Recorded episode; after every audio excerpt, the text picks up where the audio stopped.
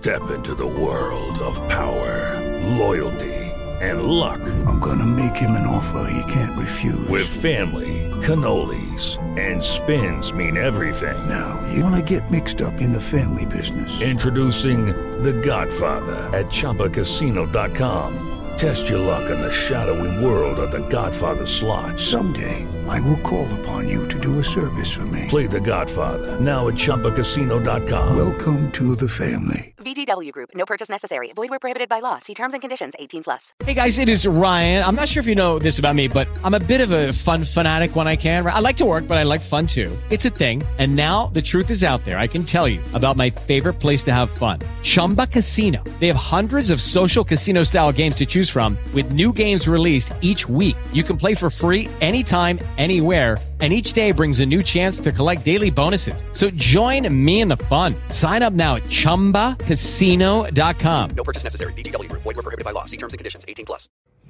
Riuscire a trasformare la costruzione di un ponte in un'opera ideologica è sinonimo dell'arretratezza ideologica e del dibattito del paese. Normale quindi che il ponte sullo stretto sia soprattutto un tassello di propaganda, uno dei più costosi, che viene agitato per rappresentare un paradigma.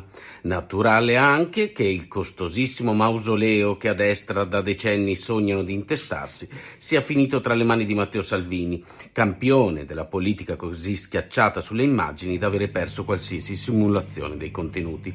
Quei 14,6 miliardi che andranno spesi per la costruzione meriterebbero però un'analisi dei costi, dei benefici e anche per questo vale la pena leggere il report Lo stretto di Messina e le ombre sul rilancio del ponte, pubblicato nei giorni scorsi da un pool di esperti di Kyoto Club, l'IPU e WWF, con il contributo di numerose associazioni ambientaliste e quelle della società civile, tra le quali il coordinamento invece del ponte cittadini per lo sviluppo sostenibile dello stretto.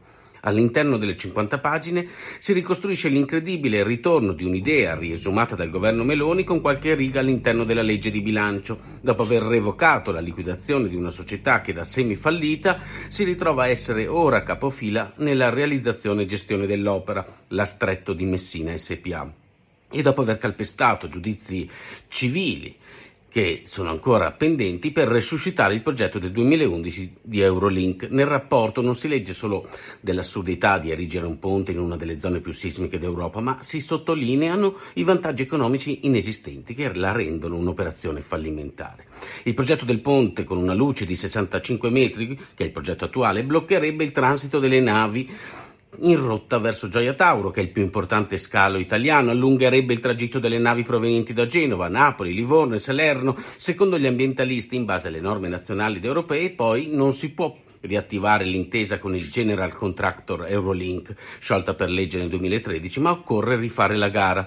Del valore originario di 3,9 miliardi del 2003, il costo di riferimento sale oggi a 6,065 miliardi e il tetto, entro cui può crescere senza gara in base al codice degli appalti e alla direttiva 24 del 2014, è poco più di 9, molto sotto i 14,6, quasi un punto di PIL, indicati dal governo. Le carenze di analisi del governo fanno sì che i privati non siano disponibili a partecipare all'opera, tanto che il piano economico e finanziario pone a totale carico pubblico il rischio finanziario sia dell'investimento che della gestione. Non ripagheranno l'opera i pedaggi, non la ripagheranno i pochi pendolari quotidiani, circa 4.500, e le ricadute occupazionali sarebbero solo a breve termine. Quindi, al di là della propaganda spiccia sul partito del no, rimane sempre la stessa domanda. A chi conviene il ponte?